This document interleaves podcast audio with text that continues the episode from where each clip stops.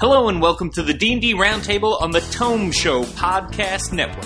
I'm your host, James Introcaso.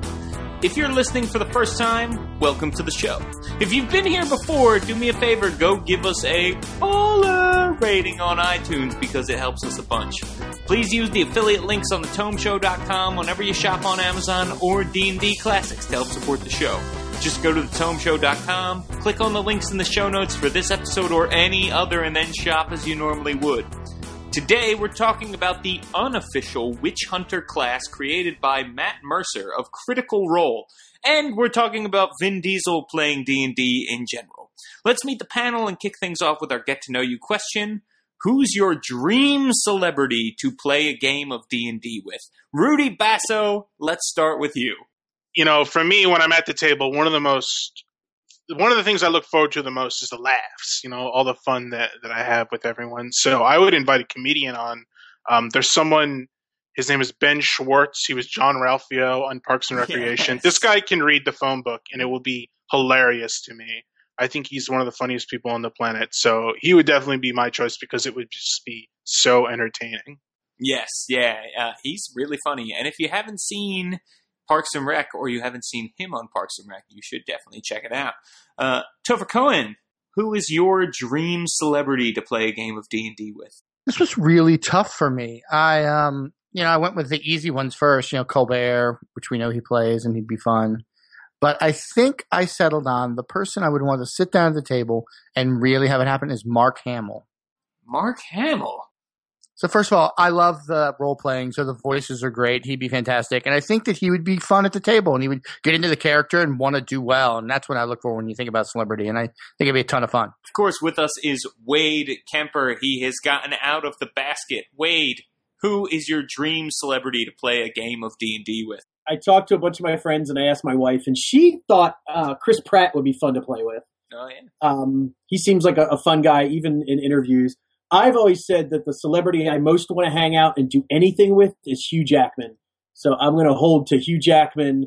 If he doesn't know how to play, I'll teach him, and he and I will be lifelong buddies. He just seems like a cool guy.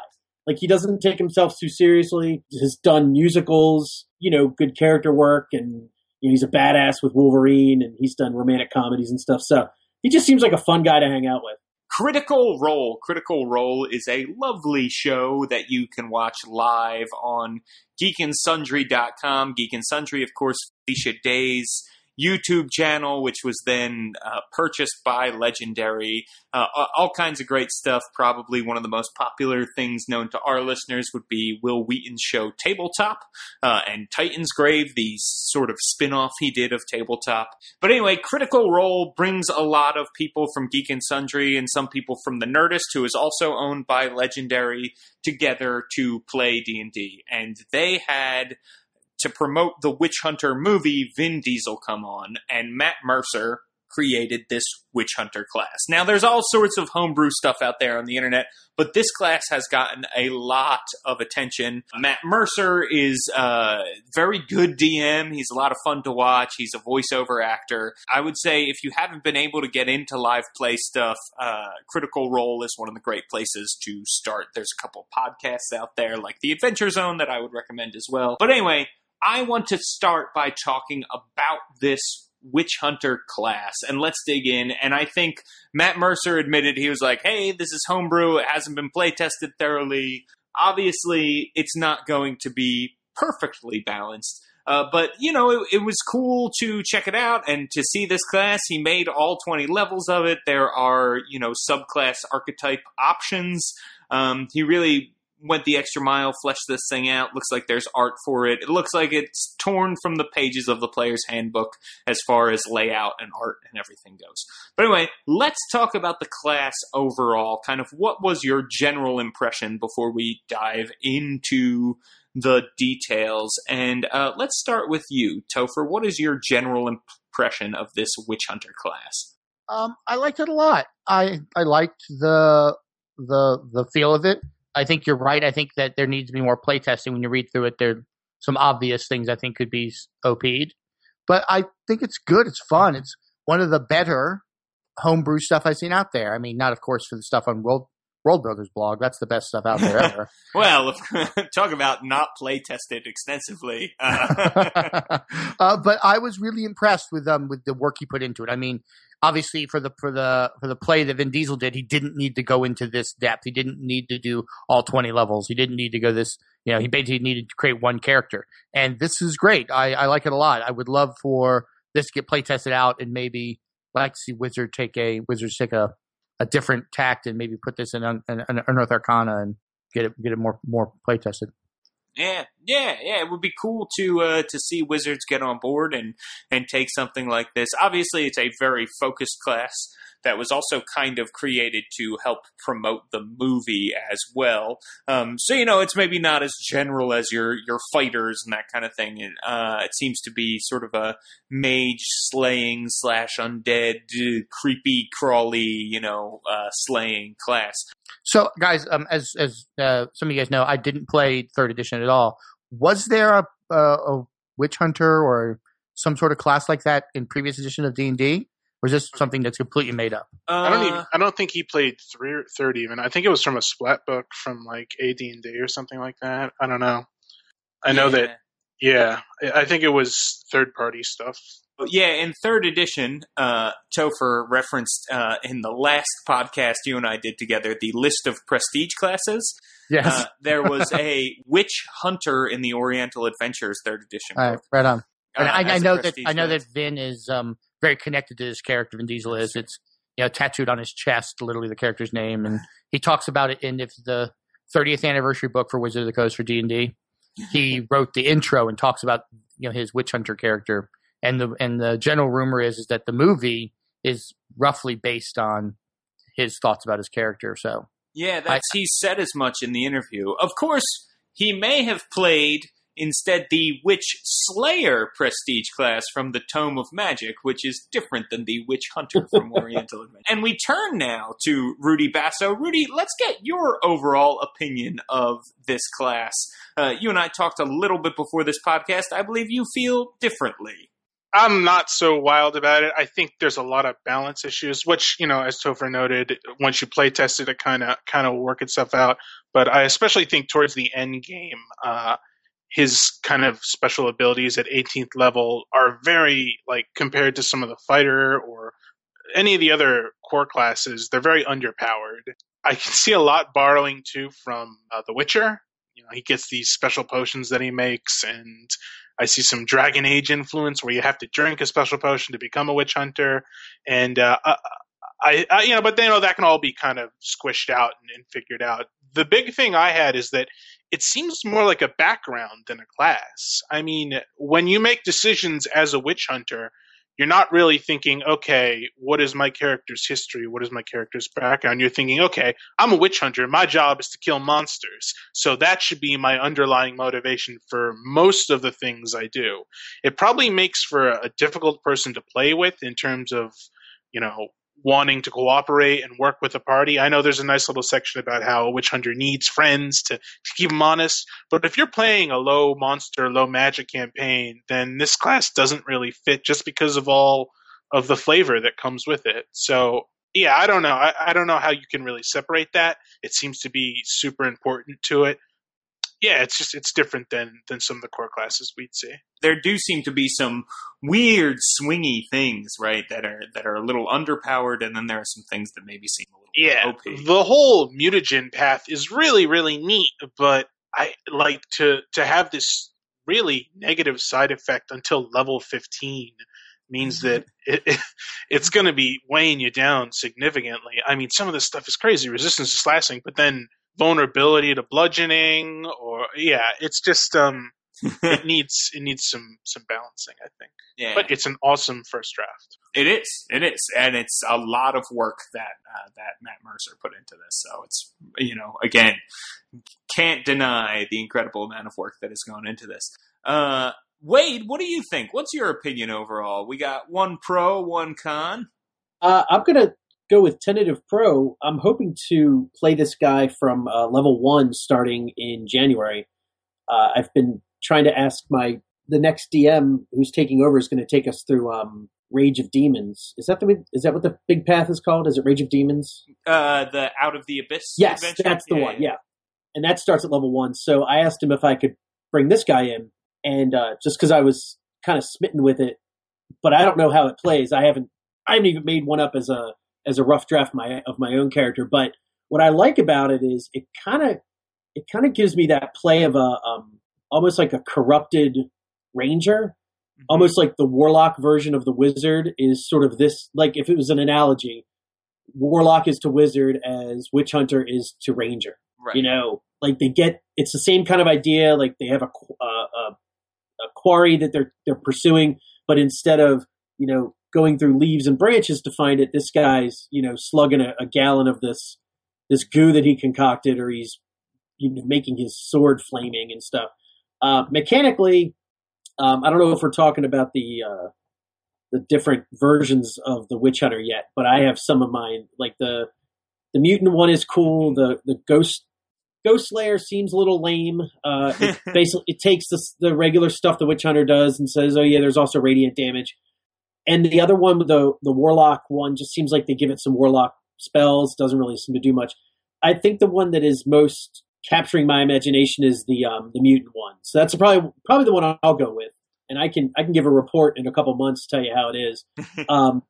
But it's the one that's so different than anything that's out there. Hopefully it doesn't come across as too scripted. Like I'm not really even a character. I'm just basically a pharmacy, and that I can do something that makes it more of a personality than that. I don't know how well this would play out through 10 or 12 or 15 levels. I think it'd be fun for a one shot. But I'm going in pretty much full blast at level 1, so I'll let you know how it turns out in a couple months. Rudy, what do you think? What of these three paths? Which one is your favorite, and which one's is your least favorite, and why? I know you touched on the mutant path a little bit. No, I know I said that I think the mutant needs bouncing, but I think it is definitely the most unique and definitely not something we've seen before. You know, some sort of person who's just constantly drinking all these weird potion-y things is really cool. I mean, it helps that you can kind of move around which mutagens you want. I mean, that's the thing, is you just don't want to be locked into using the same three over and over again, because there's so many cool ones. It's kind of similar to maneuvers with fighters. The warlock magic one it feels like the fighter using magic or the rogue using magic. It just doesn't seem very interesting to me. Yeah, the ghost slayer. I guess that's my issue with this character, is I don't know quite where he fits into the fight, because with the mutagens, I could see you being a frontline fighter. With the other ones, you're kind of in the back, but you don't have a lot of health because you're only a D8. Mm-hmm. I'm not sure.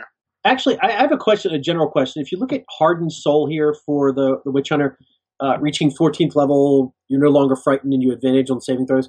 I notice a lot of characters that get immunity to fear and charm and effects like that. It's a pretty high level. Is it really that big of a deal to become frightened and charmed? I find that that's not really that great of a carrot dangling at 14th level. I mean, that's pretty high. Charm effects include like domination and stuff. Okay. So that's a little better. Yeah. So that's, you know, charm effects has expanded since those days. So I think domination, I'll let Topher answer the question about fear based on his experience with the Tarrasque and Tiamat. Yeah. So I'll take that at any level if I'm fighting the Tarrasque or Tiamat. No, I think you're right. I think that having run some lower level adventures that have creatures that, you know, invoke fear, getting that sooner than 14th, I think, is, especially for this kind of character, it seems like flavor-wise, the Hardened Soul would come sooner, like somewhere around 7, I would think. I guess with me, it's just, you know, especially the frightened effect, you can make the save every round, so it's never completely debilitating like it was in first and second edition. I mean, that's a larger issue that bugs me, but I would have thought something cooler would have showed up at 14th level, you know, instead of, here's 2 possible effects that you can probably save out of anyway, but we're going to make you not have to roll those saves. You know, I don't know. Topher, what do you think? What are your favorite, what's your favorite, you know, archetype from this class, and what's your least favorite? I like the Ghost Slayer. That seems like the most, if I was playing it, that's the way I would think of this class. I like, I get that cleansing right at 3rd. It seems like you can deal a little more damage. The Hallowed Ruins at 10th, you know, kind of really plays well. And Gravesite, I don't know if it's going to help you in combat or anything, but from a role-playing point of view, I think it would be the right thing to do. I like everything about it. The Order of the Profane Soul, I guess, is my least favorite.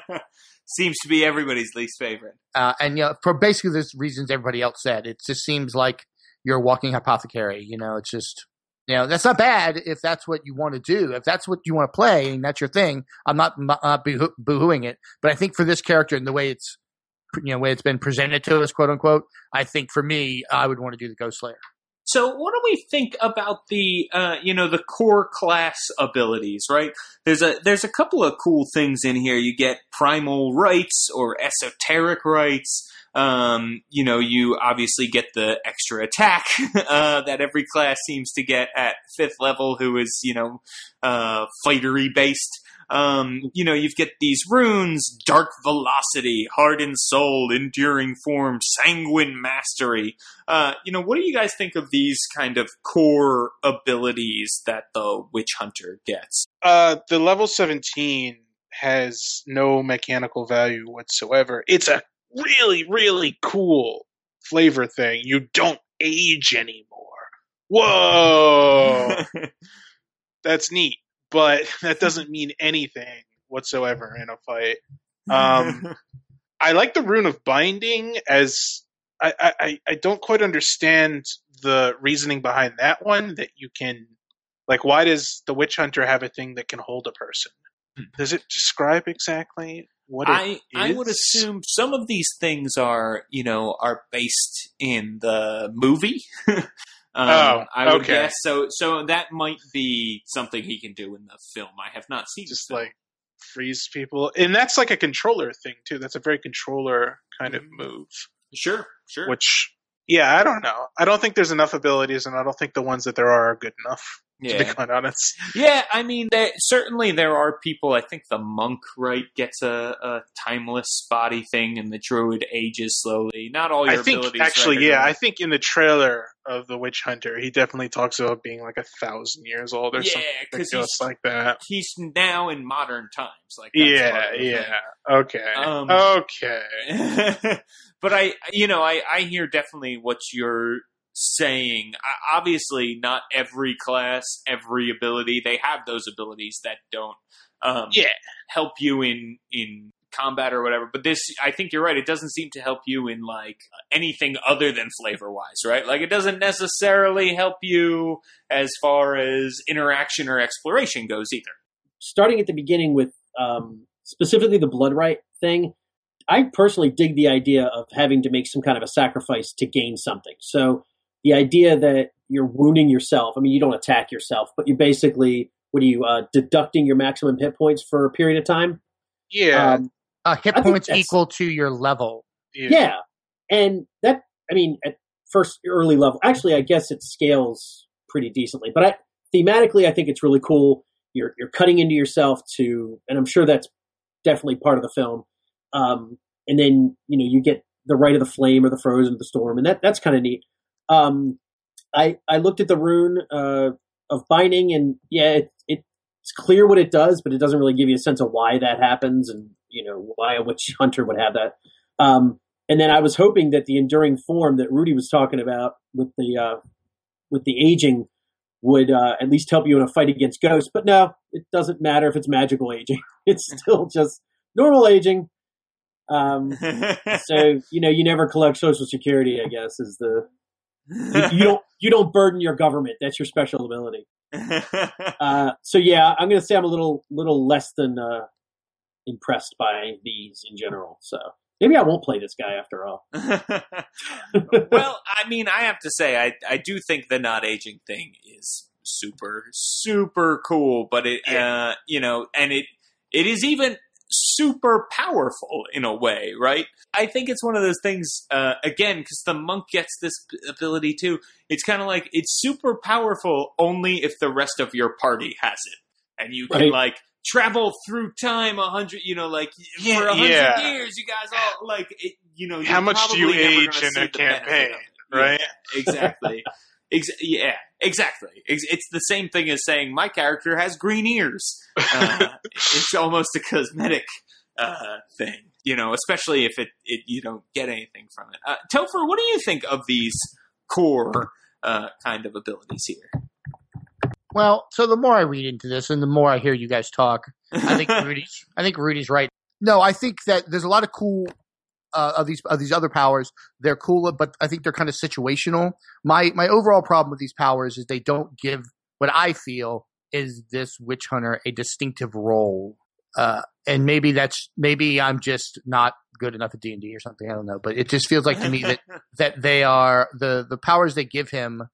The other stuff, the Sanguination Mastery, the Enduring Form, the second attack, the Binding Ritual, all that stuff is very cool. The not able to age and all that kind of stuff are very cool in their own, and they're great, but they seem like to me that they don't help define him or her as what role they play.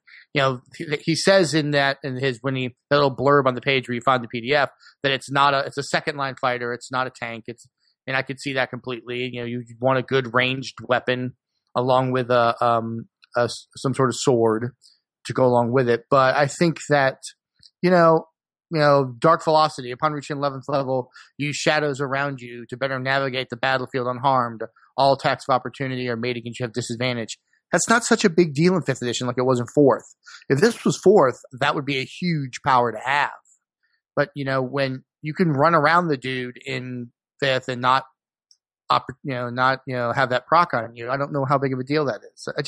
I don't know. I think, I'm actually looking forward to it being playtested and somebody playing it. I think on paper, it looks like it doesn't add enough to the class.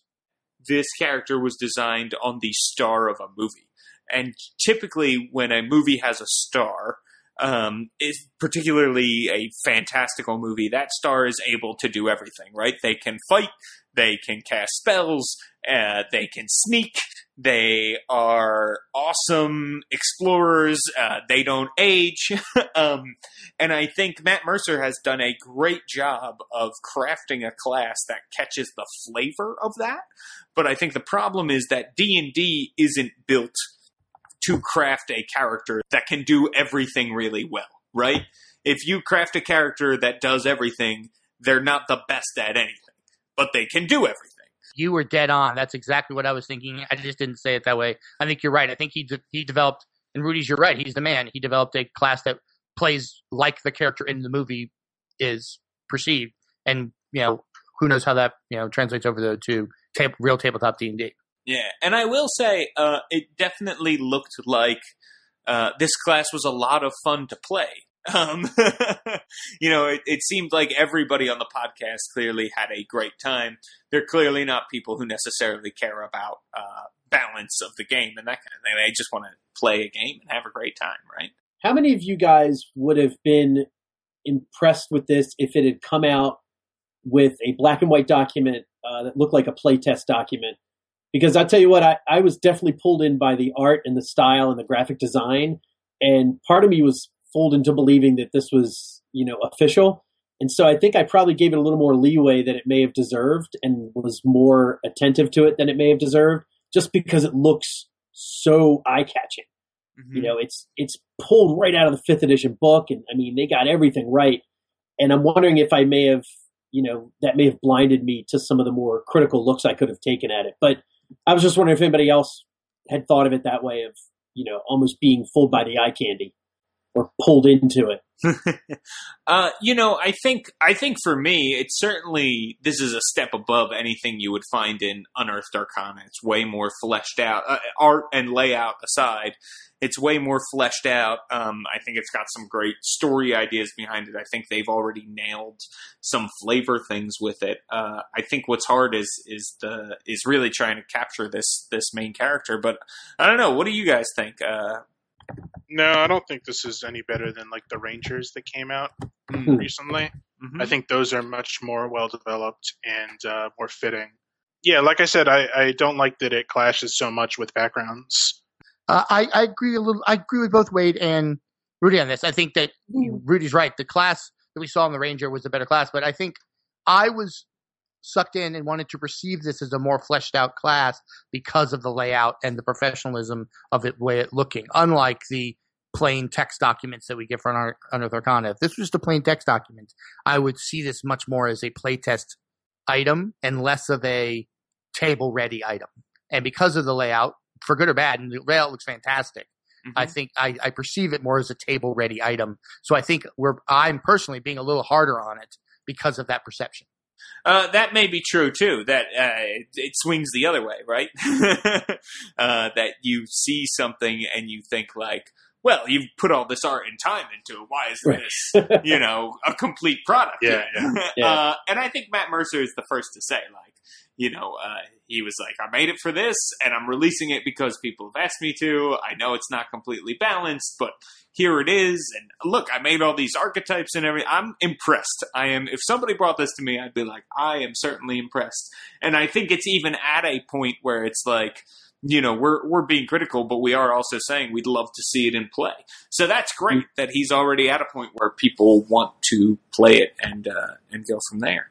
So I'm excited to see where this goes. Wade, if you do end up playing it, I'd love to hear more about it. Topher, certainly if you end up playing it, and I will encourage my own players. Perhaps the indomitable Alex Basso will take this on, and I will see if he can break it. Let's talk about Critical Role, specifically this episode for a little bit. A lot of clips of this were flying around. What do you guys think of him, like, actually sitting down, playing D&D in the first time for what seemed like many, many years based on his reaction? Did you guys have a ball watching this? I definitely had a ball watching it. So this is the first time I've watched the show, right? I had not seen the show on Geek and Sundry, which now I'm definitely going to go back. I love the production value. I think it was great. And I think that Vin fit into with the rest of the players really well. He didn't try to steal focus. He didn't try to make himself the star. He sat at a table and played D&D with some people. And I liked that. I liked it a lot. I thought that he played the character well. It was fun to watch. It was an enjoyable 30 minutes that I had. And I think that it is a great, from someone who, spends a lot of time promoting this game through organized play, I think this is something that is really could help promote this hobby to people who've heard of it or are geeks and know about it, but don't really know what it's about, and people who are just Vin Diesel fans and come across this. I think all in all, it's a win. And I know there was some I've heard some people out there on the net have some complaints with it, and I'm not saying those complaints are not valid, but I'm saying that all in all, I think this was a big win, and I enjoyed watching it, and I highly recommend people go out and watch it. What do you think about this, Wade? I enjoyed it too.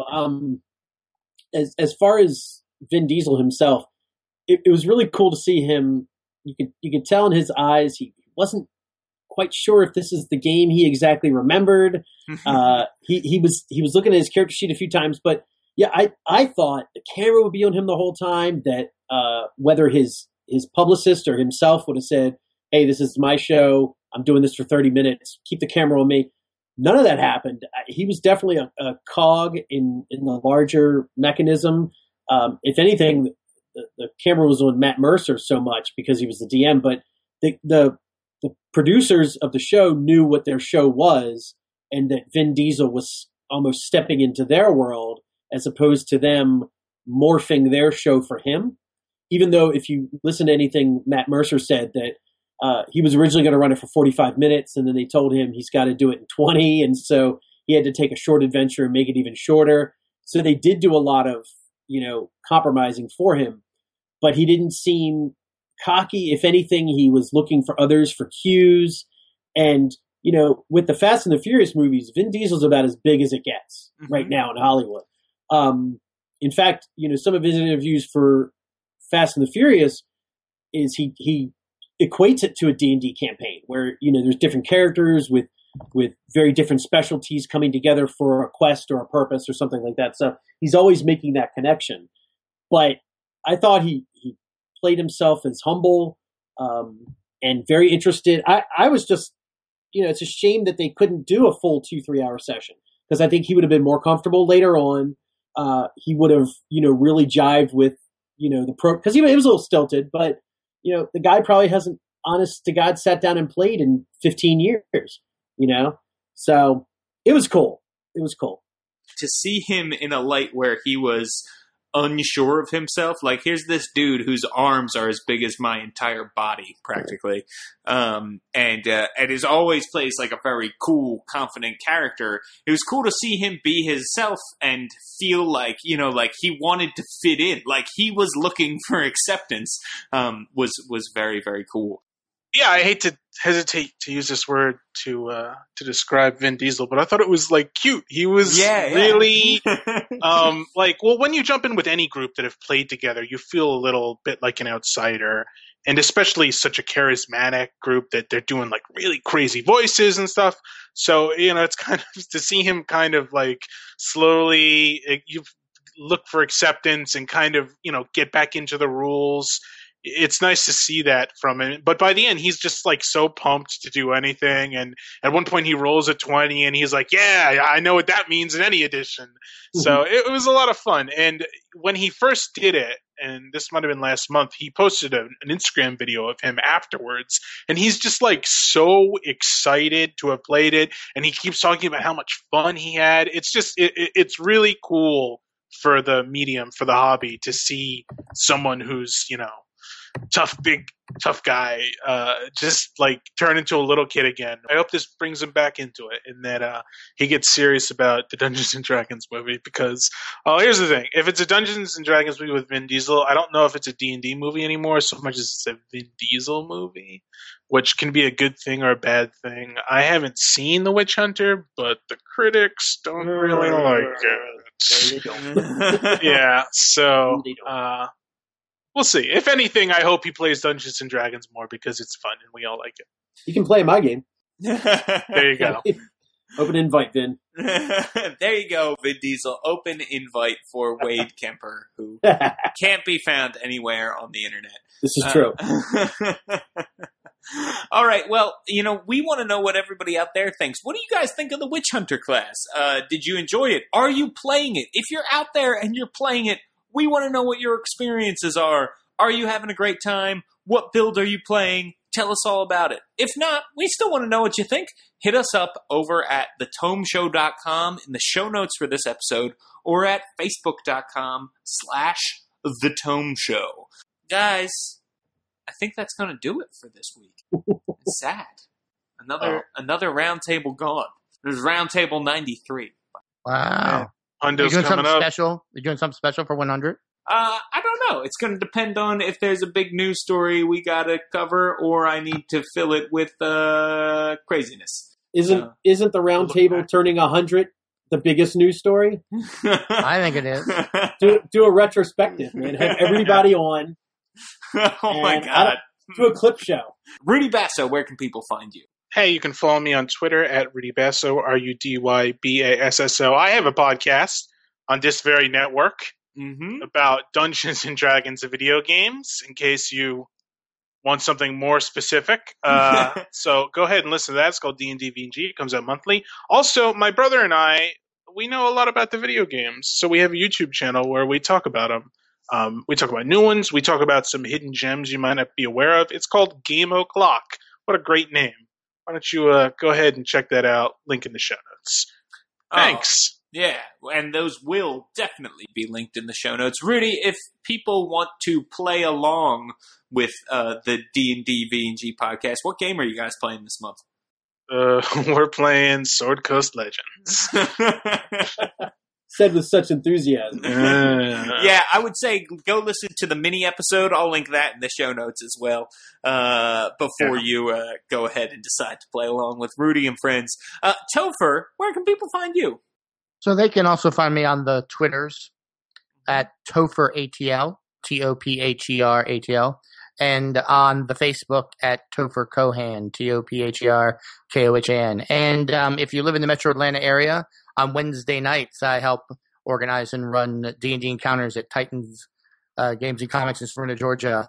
So come on by and say hi to me there. I also am the Southeast Regional Coordinator for Wizards of the Coast Organized Play. So if you have any questions about organized play and you live in the Southeast, drop me a line and I can see what I can help you out with.